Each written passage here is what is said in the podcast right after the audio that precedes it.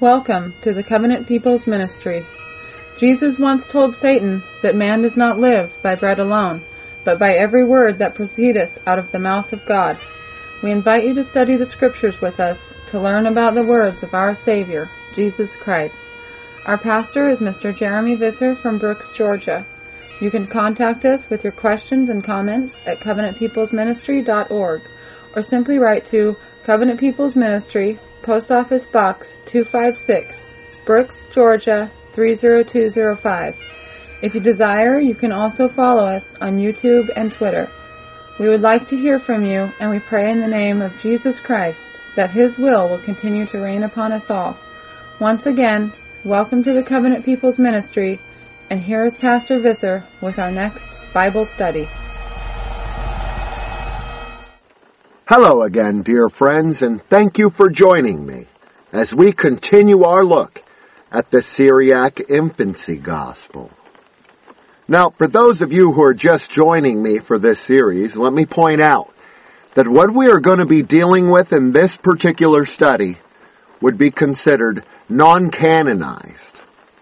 This book, also known as the Arabic Infancy Gospel, deals with much superstition, that is, in its attempt, in my opinion, to reconcile the scriptures. Now I teach this, of course, to give the faithful food for thought because that's not to say that we should discredit this entire book. Even though the subject matter at times can be hard to grasp. So, without further ado, let's continue the narrative as we begin reading in the Syriac Infancy Gospel, chapter 11, verse 1. We read, Another woman in that city had likewise two sons sick. Now, while we begin looking at this, understand that another woman in that city, what city? Well, the city that Mary, Joseph, and Yeshua Messiah, the infant, are in at this time is none other than Bethlehem.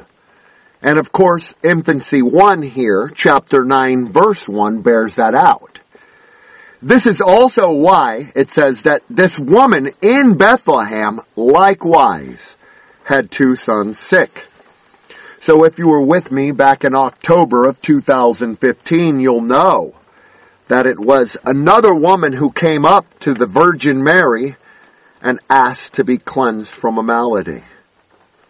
But if you require more study on that, simply go listen to this particular series, but the part before this one, that is part 8. So we begin by understanding another woman in Bethlehem had two sons that were sick. Next verse. And when one was dead, the other who lay at the point of death. She took in her arms to the Lady Saint Mary and in a flood of tears addressed herself to her, saying, O my lady, help and relieve me. For I had two sons. The one I have just now buried. The other I see is just at the point of death. Behold, how I, earnestly, seek favor from God and pray to Him.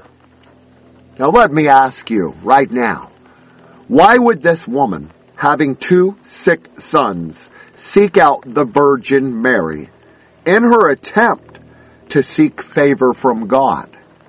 If she did not believe already that A, either the Virgin Miriam was blessed and favored of Yahweh God, or B, that Yeshua was exactly what his name meant, Emmanuel, God with us.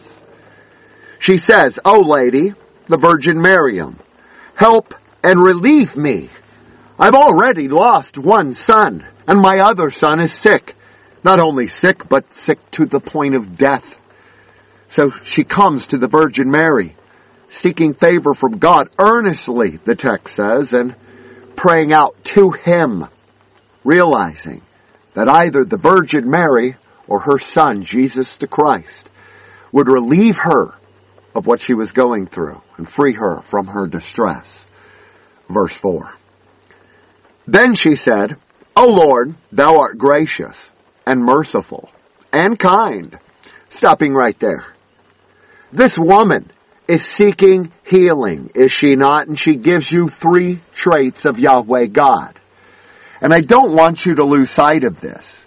Yahweh is gracious. That's another way of saying he bestows unmerited favor or in short, grace.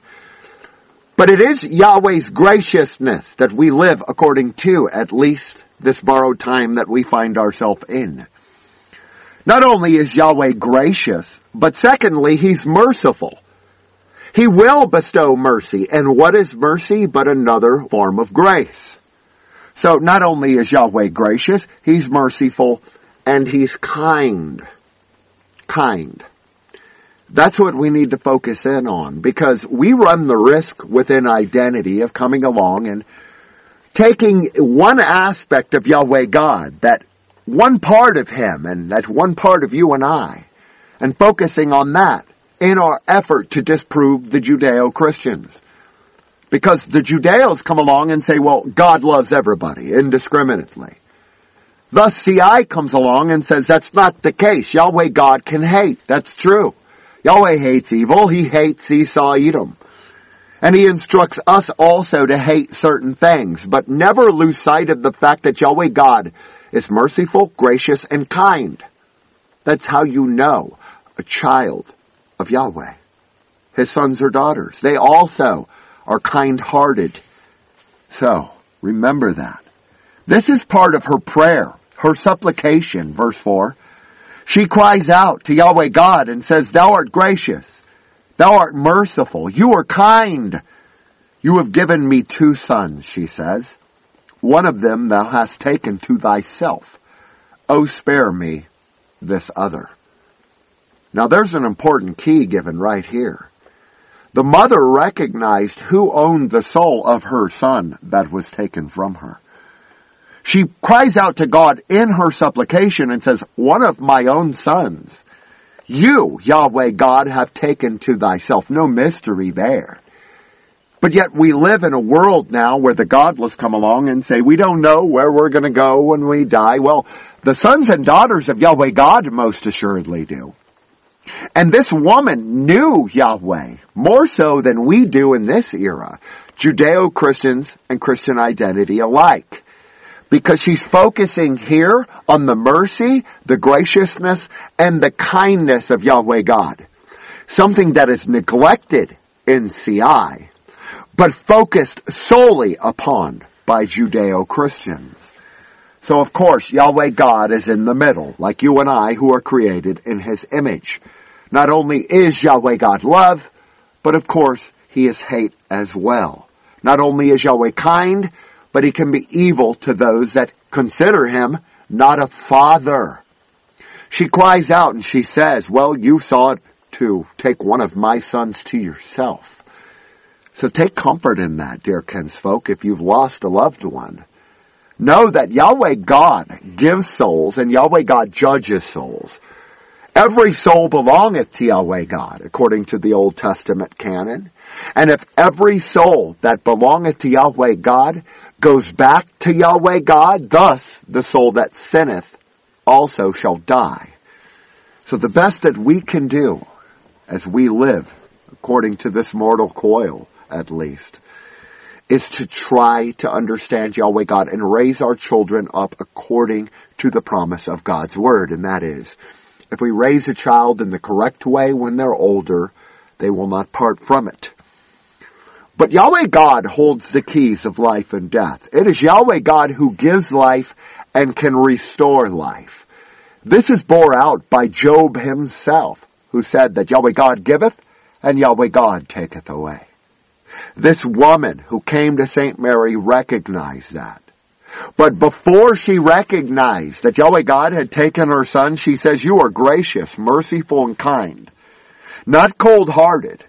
Not unmerciful and not unjust. Very important. This woman was meek. This woman had humility. And this is very important when we understand who one of these sons is. The one that died is unnamed. We don't know. But the one that will be made whole by Yeshua's bed sheets here goes on to be one of his disciples.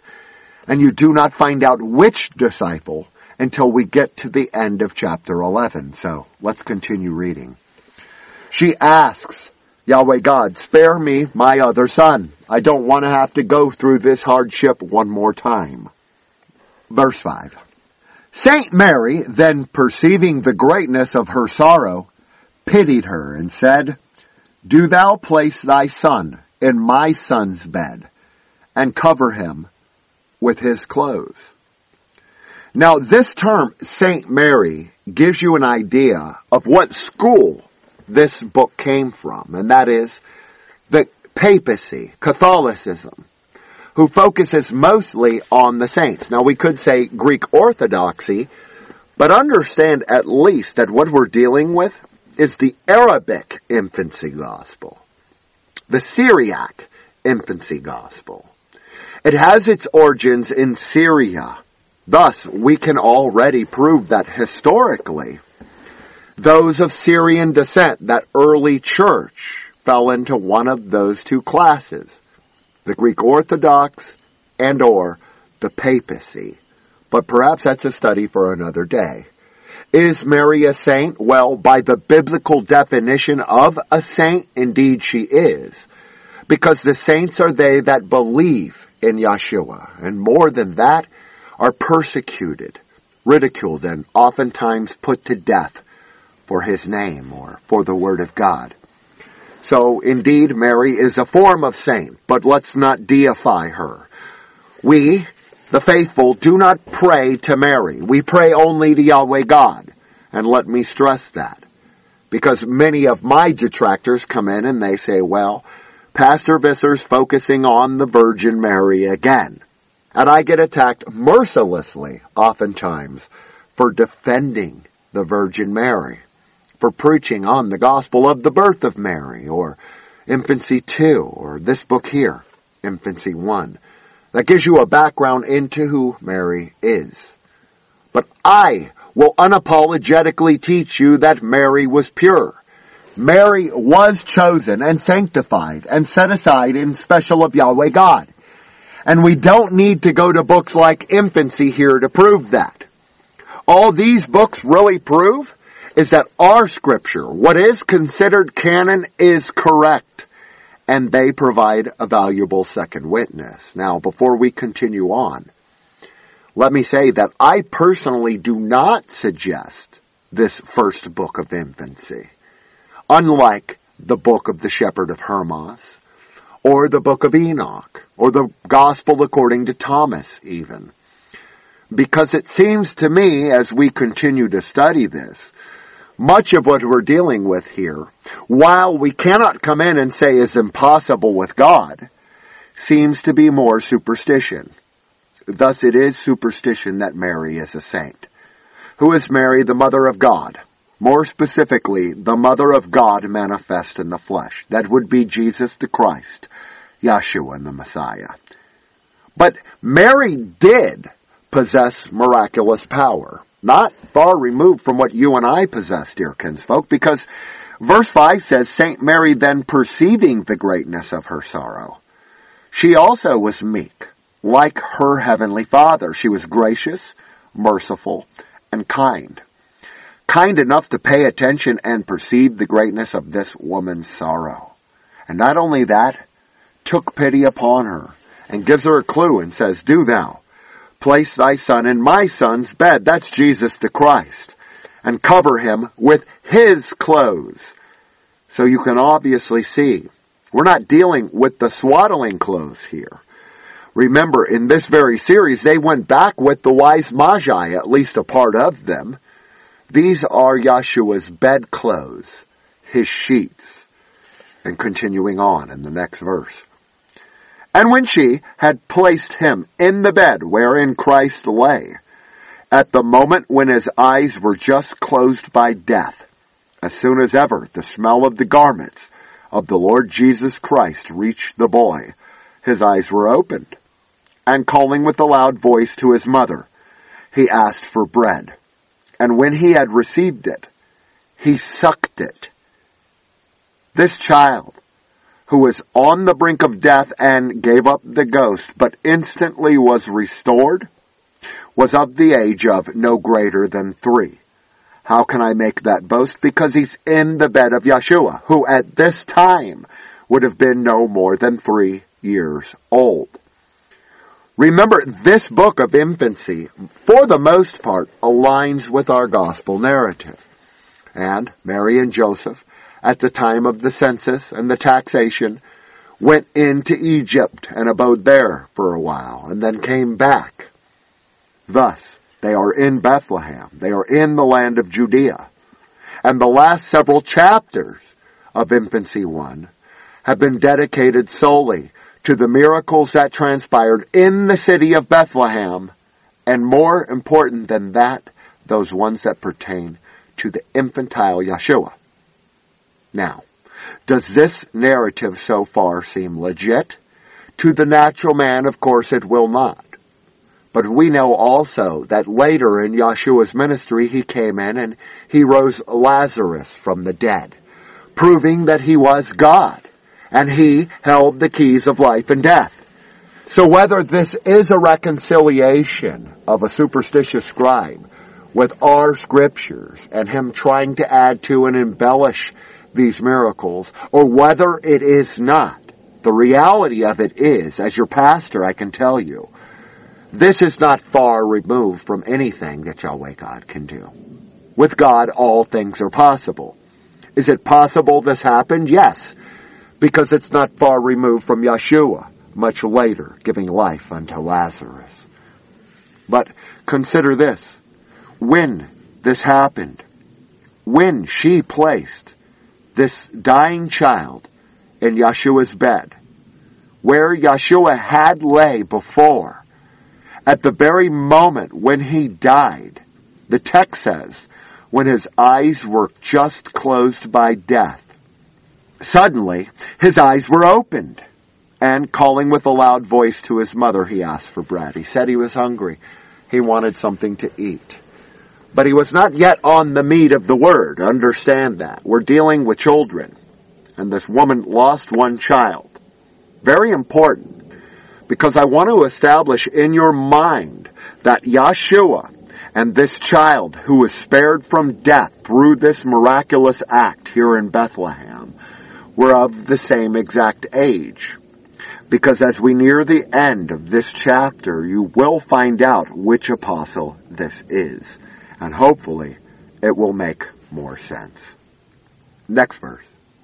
Then his mother said, O Lady Mary, now I am assured that the powers of God do dwell in you, so that thy son can cure children who are of the same sort as himself as soon as they touch his garments.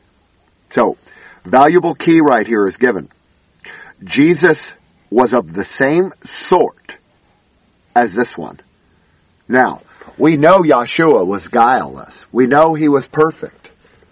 We understand that. He had to be, to be a perfect and atonable sacrifice, acceptable and fit for the use of Yahweh God, correct?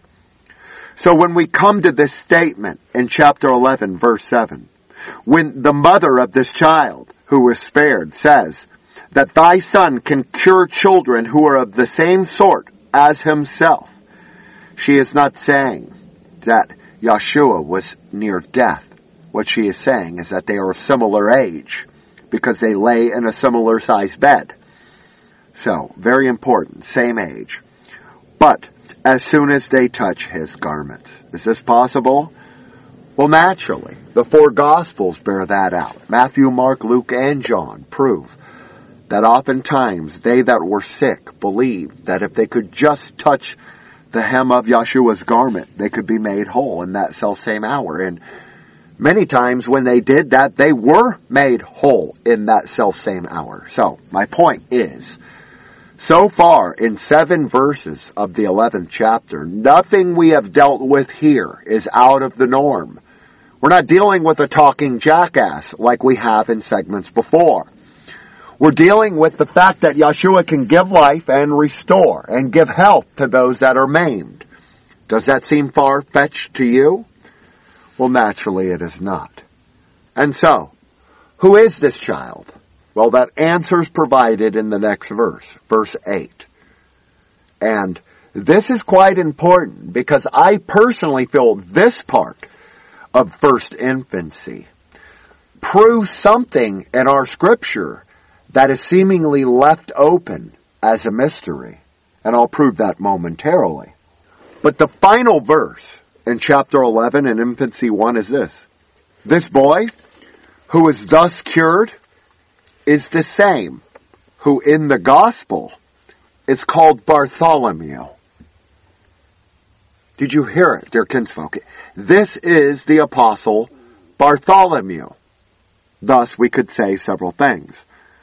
Bartholomew, if it is, had a brother who died.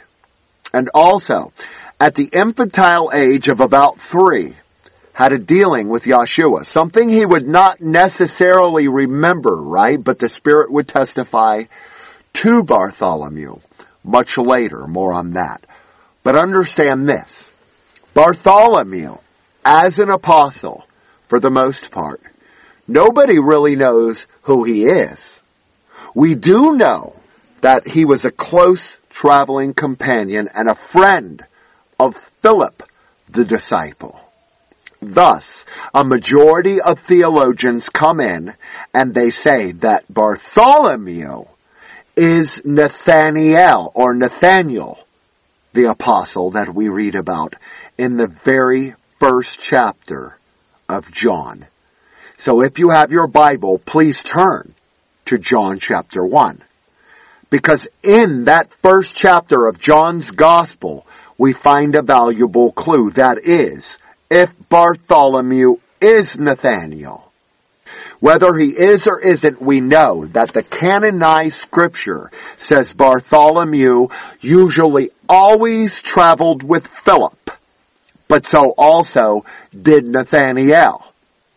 Thus, this leads your modern theologians and theologians of old to deduct logically that Bartholomew and Nathaniel are the same exact disciple. Now, if this is the case, this should shed light on why this exchange transpires between Nathaniel and Yeshua when they are reunited much later at the beginning of Yeshua's ministry.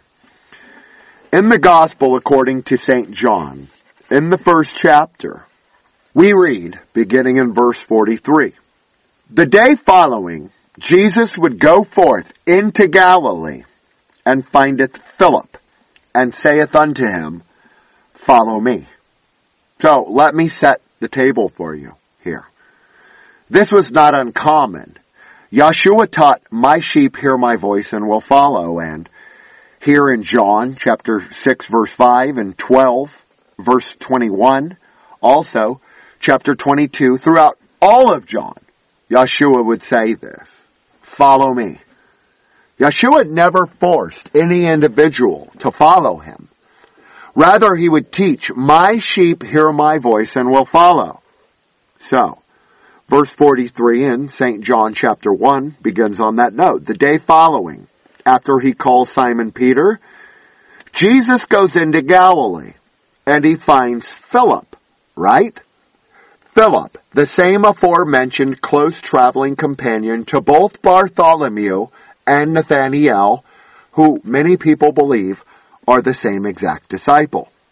So he finds Philip and he says unto him, follow me. Verse 44. Now Philip was of Bethsaida, the city of Andrew and Peter. Philip findeth Nathaniel, stopping right there. That's the first thing Philip does. Jesus says to Philip in his calling of the twelve, follow me. And Philip goes and he follows Yeshua.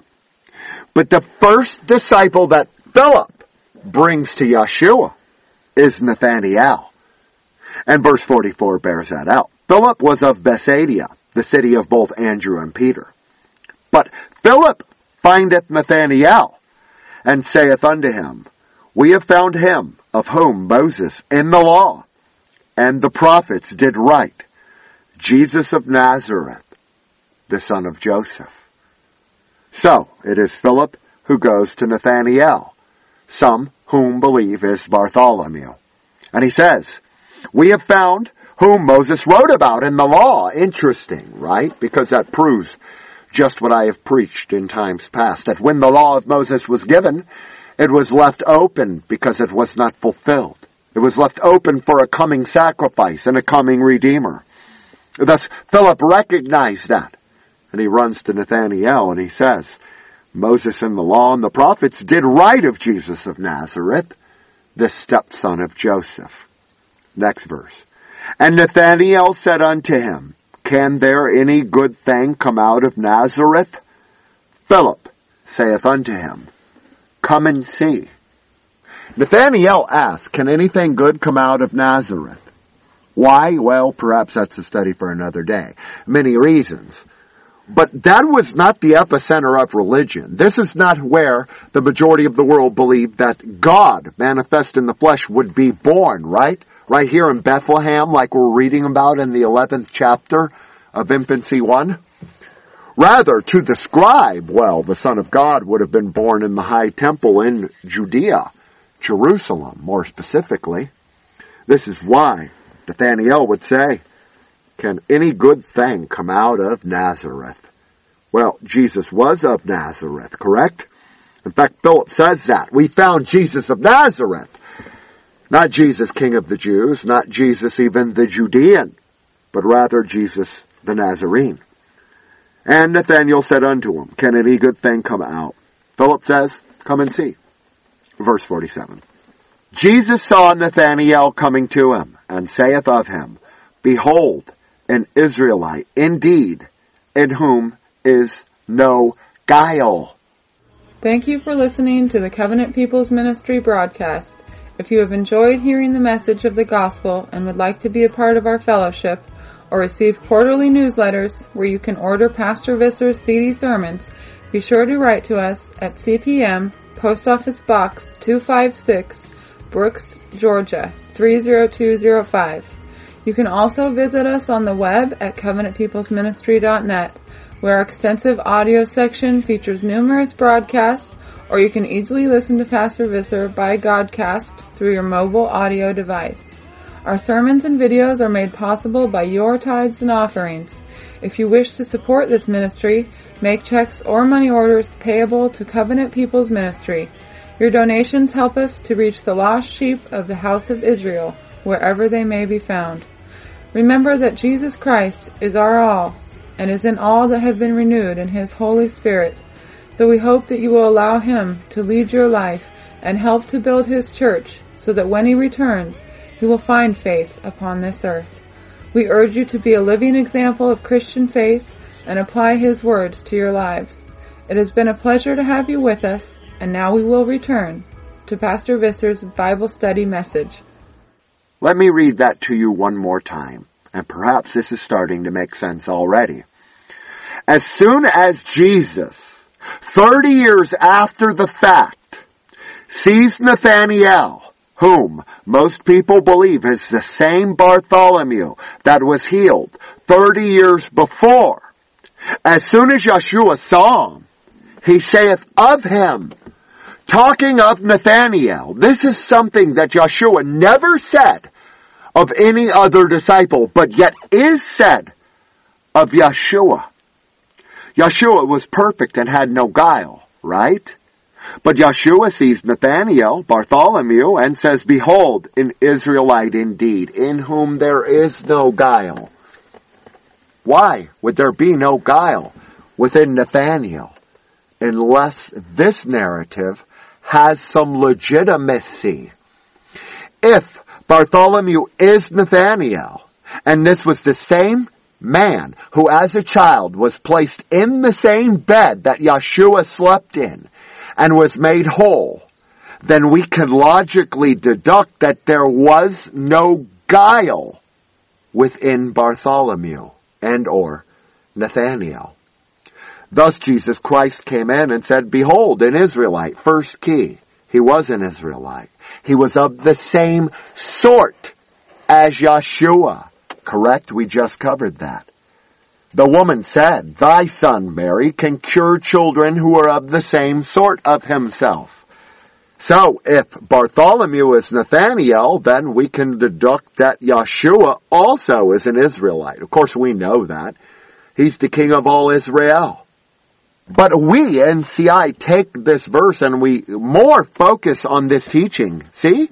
Jesus Christ recognized that Nathaniel was an Israelite, but never the second part, in whom there is no guile, meaning deceit. So, if Nathaniel, Bartholomew, laid in the same exact bed and was made whole and brought back from the brink of death, then truly there was no guile within him. Now guile means deceit. And the 32nd Psalm says in verse 2, Blessed is the man unto whom Yahweh imputeth not iniquity, and in whose spirit there is no guile. It also says in the 73rd Psalm, Truly God is good to Israel, even to such as are of a clean heart or a pure heart, some manuscripts say, meaning a guileless heart. So when Jesus Christ sees Nathanael, he says, behold, an Israelite, indeed, in whom there is no guile. Does it make more sense? Nathanael saith unto him, Whence knowest thou me? Jesus answered and said unto him, Before that Philip called thee, when thou wast under the fig tree, I saw thee. Nathanael answered and said unto him, Rabbi or teacher, thou art the son of God. Thou art the king of Israel. Wow, huh? So as it is that Jesus Christ says Nathanael was the only guileless Israelite, do you think it might have something to do with the fact that Nathanael recognized his deity? and probably recognized it long before Yeshua saw him under the fig tree. Thus he has this epiphany. He comes out and says, Thou art, number one, the Son of God. Thou art, number two, the King of Israel. Now this is bore out in Matthew chapter 14, also Matthew chapter 21, and Psalm 2 verse 7 says, I will declare the decree. Yahweh saith unto me, Thou art my son. This day I have begotten thee. Sounds familiar, does it not? But notice, I took you to the second book of Psalms. Who is the only begotten son of Yeshua? Well, Nathaniel recognized that. Nathaniel comes in and says, Thou art the son of God in fulfillment of Psalm 2 verse 7. Thou art the king of Israel in fulfillment of Matthew chapter 14 verse 33 and Matthew chapter 21 verse 5. That is why there was no guile within Nathaniel. Because he died to the world and lived to Christ. He also recognized, unlike every other disciple with the exception of Peter and much later Thomas, that Jesus Christ was the Messiah the king of Israel. So why Yeshua said Nathaniel was a guileless Israelite? That was because Nathaniel recognized Yeshua as two things. The Son of God, guileless, and the King of Israel, an Israelite. Great minds think alike, dear kinsfolk. So I give you that as food for thought. Now, we could come in and draw straws and say Bartholomew is not Nathaniel. That's fine. Because what we just covered there in John chapter 1 is sufficient enough. But I wanted to give you that as food for thought because if Nathaniel is the same Bartholomew, well, that should make a little more sense as to why he was guileless, why he was an Israelite, and why Yeshua said there was no guile within him. Because obviously there would have been no guile. But nevertheless, Continuing on in chapter 12, verse 1. Again, there was a leprous woman who went to the lady Saint Mary, the mother of Jesus, and said, O my lady, help me. Saint Mary replied, What help dost thou desire? Is it gold or silver, or that thy body be cured of its leprosy? So notice that the narrative is building, obviously. It goes from Saint Mary to Lady Saint Mary, the mother of Jesus. notice Saint Mary says, what help do you desire? Is it gold, silver, or that thy body be cured of its leprosy? Meaning it was self-apparent. She saw it. Mary recognized the signs of leprosy because leprosy affects the skin, right? And it's very hard to cover up. Next verse. Who, says the woman, can grant me this? It's a simple question. St. Mary asked the woman who's coming. Notice at the beginning, it starts by saying, again there was a leprous woman. We're still in Bethlehem. But this is a leprous woman, and she comes to St. Mary. And St. Mary says, do you require gold, silver, or that thy body be cured of its leprosy? The woman's natural response is, who is it that can grant me this? St. Mary replied to her in verse 4, wait a little till I have washed my son Jesus and put him to bed. So notice that not only was St. Mary, quote unquote, compassionate, but she was hospitable. She says, I'm about to wash my child, my young child. And if you wait a little until I'm done with that and I've put him to bed and he's fast asleep, we're going to do something about your leprosy. Verse 5. The woman, who was affected with leprosy, waited as she was commanded.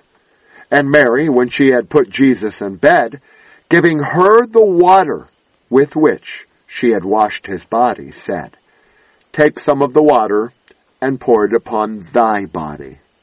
Stopping right there. Now, do you believe that there is power within the water?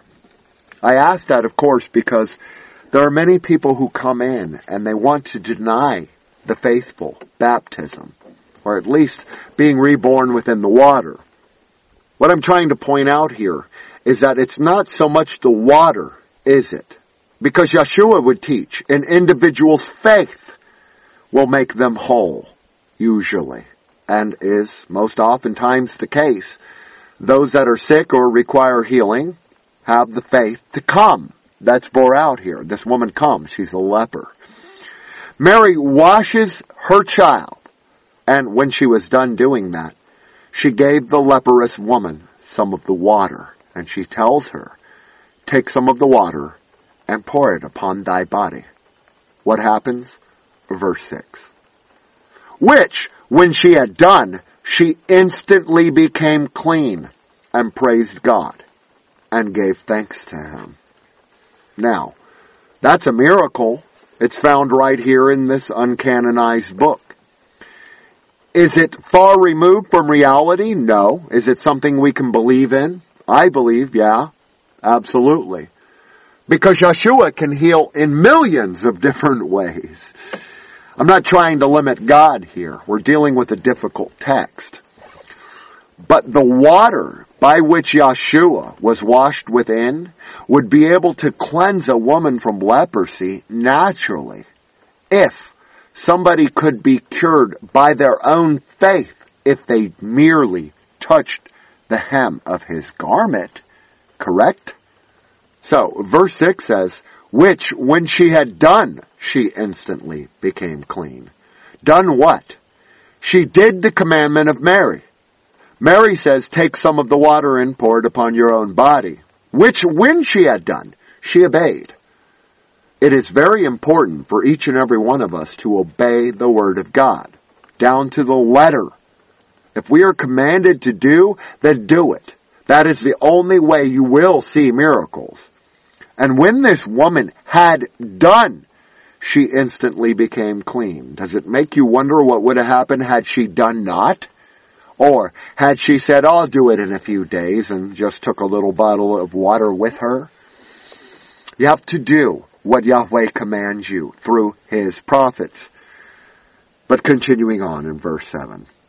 Then she went away after she had abode with her for three days.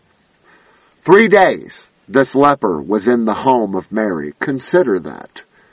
because the Pharisees most assuredly would not go around lepers. They would put them in their own little colonies and subjugate themselves out.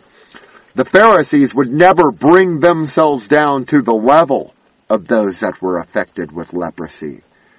But this leper stayed within the home of Mary and Joseph and the three-year-old Yahshua Messiah for three days. And going into the city, she saw a certain prince who had married another prince's daughter. But when he came to see her, he perceived between her eyes the sign of leprosy like a star and thereupon declared the marriage dissolved and void. Now, this is going to be an interesting exchange here because this prince puts away his wife. And going into the city, she sees a certain prince. And this prince married the daughter of another prince, right? But when he came to see her, he looked and noticed right between her eyes, meaning she wore it on her sleeve, dear kinsfolk, just like the leper before, which is why Mary replies and says, do you want gold? Do you want silver? Or do you want your body cured of its leprosy? That same woman, however, goes into the city, the very city of Bethlehem, because they are on the outskirts thereof, and she bumps across this prince who just so happened to want to marry this one woman, but this one woman was a leper. Thus him being a prince could not marry her, right? And so we have a proverbial story here of kissing a frog and finding a prince, albeit the roles are reversed. Verse 10. When the woman saw these persons in this condition, exceedingly sorrowful, and shedding abundance of tears, she inquired of them the reason of their crying. Now notice she also is gracious and merciful, unlike the unfaithful servant. Now she was healed of her leprosy. Naturally, being a saint, her desire would be that others could come to the same healing. But not so with the Pharisees. This is important because Yeshua came much later in his ministry and railed against the Pharisees. But what is being taught in this infancy gospel is not far removed from what he did as an adult. But yet here he does so through the Virgin Mariam. It is usually Mary who takes the bathwater of Yeshua and gives it away. Or it is Mary who sends the three wise magi off with a piece of the swaddling clothes of Yeshua. That is why when the woman saw these persons in this condition and when they were crying, she went and diligently inquired. She wanted to know the reason. Now, a man who is evil a man who does not care of others would just continue to walk on the other side. But what do they reply? They replied, Inquire not into our circumstances, for we are not able to declare our misfortunes to any person whatsoever. Notice the text doesn't tell you why. But being that they were crying, they were already given a gag order by the prince. This isn't far removed from what we've already covered in this series and the first eight segments. They say, I'm not able to tell you, but notice what this woman does in verse 12. Still, she pressed and desired them to communicate their case to her, intimidating that perhaps she might be able to direct them to a remedy. Meaning that she came in and basically said, I have a cure, and intimidated them into saying, so if it was at the word of a prince, do not go out and say that this prince shamed you and disavowed you. She intimidated them by saying, hey, I might be able to help you. I might have a remedy, a cure. Why would she know this? Well, she herself was made whole. Next verse. So when they showed the young woman to her and the signs of the leprosy which appeared between her eyes, she said, I also, whom ye see in this place, was afflicted with the same distemper. And going on some business to Bethlehem, I went into a certain cave, and saw a woman named Mary, who had a son, called Jesus. Notice, here is a reiteration of the fact that Mary and Joseph dwelled within a cave. Now many times preachers can come in with this and say, well, Yeshua was born in a cave. And I'm not disputing that. As I've proven from this very series, both are correct on several levels. Whether you want to believe Yeshua was born in a manger or a cave, most mangers were within caves or adjacent to a cave, and the word cave in the Bible also can mean an abode, a home, a shanty, a motel, etc. So there is a difference here. The leprous woman went to the Lady Saint Mary and we're even told that she stayed, abode with her for three days. But yet here she comes in and says it was a cave. Right? She says she went through the same exact thing. I went into a certain cave and I saw a woman named Mary who had a son named Jesus. So far, notice Joseph doesn't come into this narrative. Joseph at best is a bystander. Almost every miracle is between the virgin, Yeshua, and those that are maimed, and those that need a physician. So, the former leper reiterates the story. And in verse 15, she says, She who, the Virgin Mary, seeing me to be leprous, was concerned for me. Stopping right there. Do you think that might be why this same woman was concerned for these? I think so. She even says, she, Mary, saw me to be leprous. Why? Because she saw it in my eyes as well. And she was concerned for me and gave me some water with which she had washed her son's body. With that I sprinkled my body and became clean. She tells them the truth, dear kinsfolk. She does not embellish it. She comes in and says exactly what transpired. What do you think the women are going to say? Naturally, this would be the woman who was engaged to the prince and her entourage. They were crying and wailing for her and on her behalf. Then said these women, Will you, mistress, go along with us and show us the lady, Saint Mary? That's the question. They also desire healing. They also have faith within the narrative as it is relayed, not in the Word of God, but by one of the prophetesses of Yahweh God, who was healed by a Sibyl, if you will, but at least the mother of Yahweh God, yet another prophetess of God. The reason many of these Gnostic books were pushed out is because they focus more on the feminine as opposed to the masculine. That is, in my opinion. And yet it still creeps in within the canonized text in terms like Abba and other things like that. El Shaddai, for example. But be that, as that's a study for another day, they ask her, mistress or servant of Yahweh God, will you show us the lady or virgin, Saint Mary? To the which she consenting, they arose and went to the lady Saint Mary, taking with them very noble presents. And when they came in and offered their presents to her, they showed the leprous young woman what they brought with them to her. Then said Saint Mary, the mercy of the Lord Jesus Christ rest upon you. Stopping right there, notice. Mary recognized already, perhaps even before Yeshua.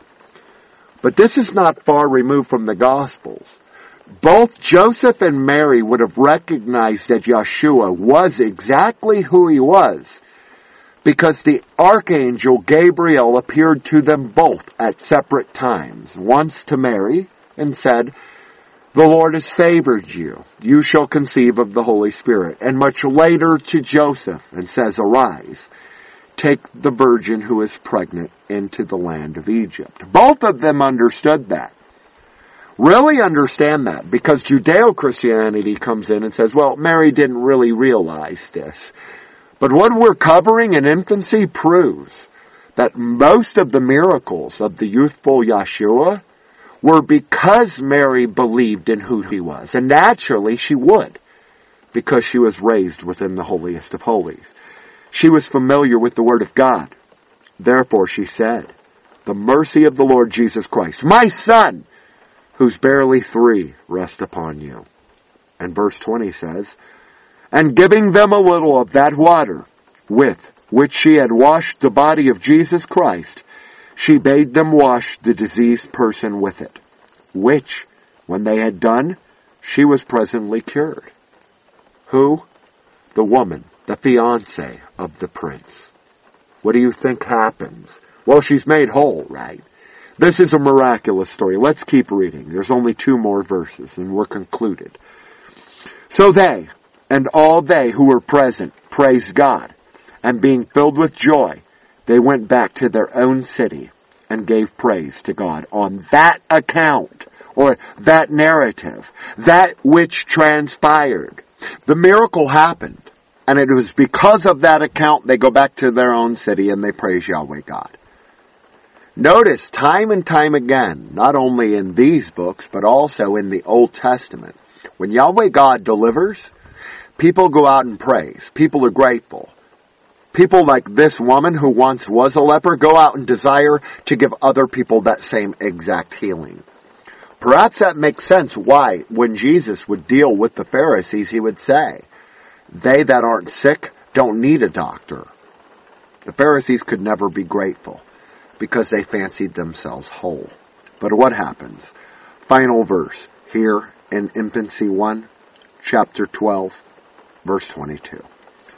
Then the prince, hearing that his wife was cured, took her home and made a second marriage, giving thanks unto God for the recovery of his wife's health. Notice they were engaged, but the prince considered her his wife. So much so that when she was made whole, when she was fit to be an heir of the kingdom, the prince goes back out and makes a second marriage. Very important because when we look at the parables of Yeshua, there are two classes and two specific parables pertaining to the marriage supper of the Lamb. But that's a study for another day. We could, for all intents and purposes, come in and say this prince was a bastard if we wanted to, could we not? Because after all, why didn't he love her in her leprous state? Why would he disavow her and put her away? Because of position, because he was a high ranking prince. But this is meant to be a happy ending. A happy ending for the feminine. Meaning that for the woman, her story was great. So, being the fact that we perhaps don't understand why the prince would do this, or at least I don't, we understand that the Lord giveth, the Lord taketh away. The woman's reward was being able to remarry publicly at a second marriage. The prince. Much symbology here. Much symbology. And so I hope that this look into the Syriac infancy gospel has helped you. And I will likely be back very shortly with the next segment in this series until we have concluded because I really want to tie up the loose ends on this particular series.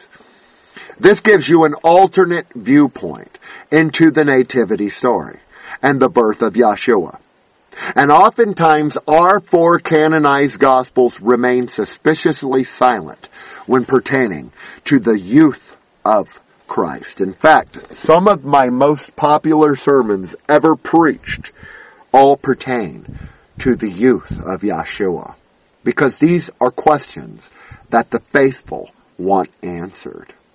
And as such, I hope I was able to answer some of those questions for you. And I thank you once again for joining me. And so, until next time, this is Pastor Visser from Brooks, Georgia, and CPM, wishing you and yours great studies, War for Christ. Amen. Covenant People's Ministry. Thank you for listening to this message. We hope that you have enjoyed studying with us. Remember the words that Christ has given, that wherever two or three are gathered in my name, there I am in the midst of them. We hope that you will gather together with us at the online ministry's website, which is covenantpeoplesministry.com, and share your Christian testimonies or ask questions and enjoy biblical fellowship. You can also order CDs of Pastor Visser's Bible studies and enjoy many other Christian resources through the church's website or write to Covenant People's Ministry, Post Office Box 256, Brooks, Georgia 30205. We thank you for your prayers and offerings and pray that all of you have been touched by these messages and continue to spread the word of the gospel with your friends and family. Thanks again, and may the love of Christ abide in you and yours forever and ever. Amen.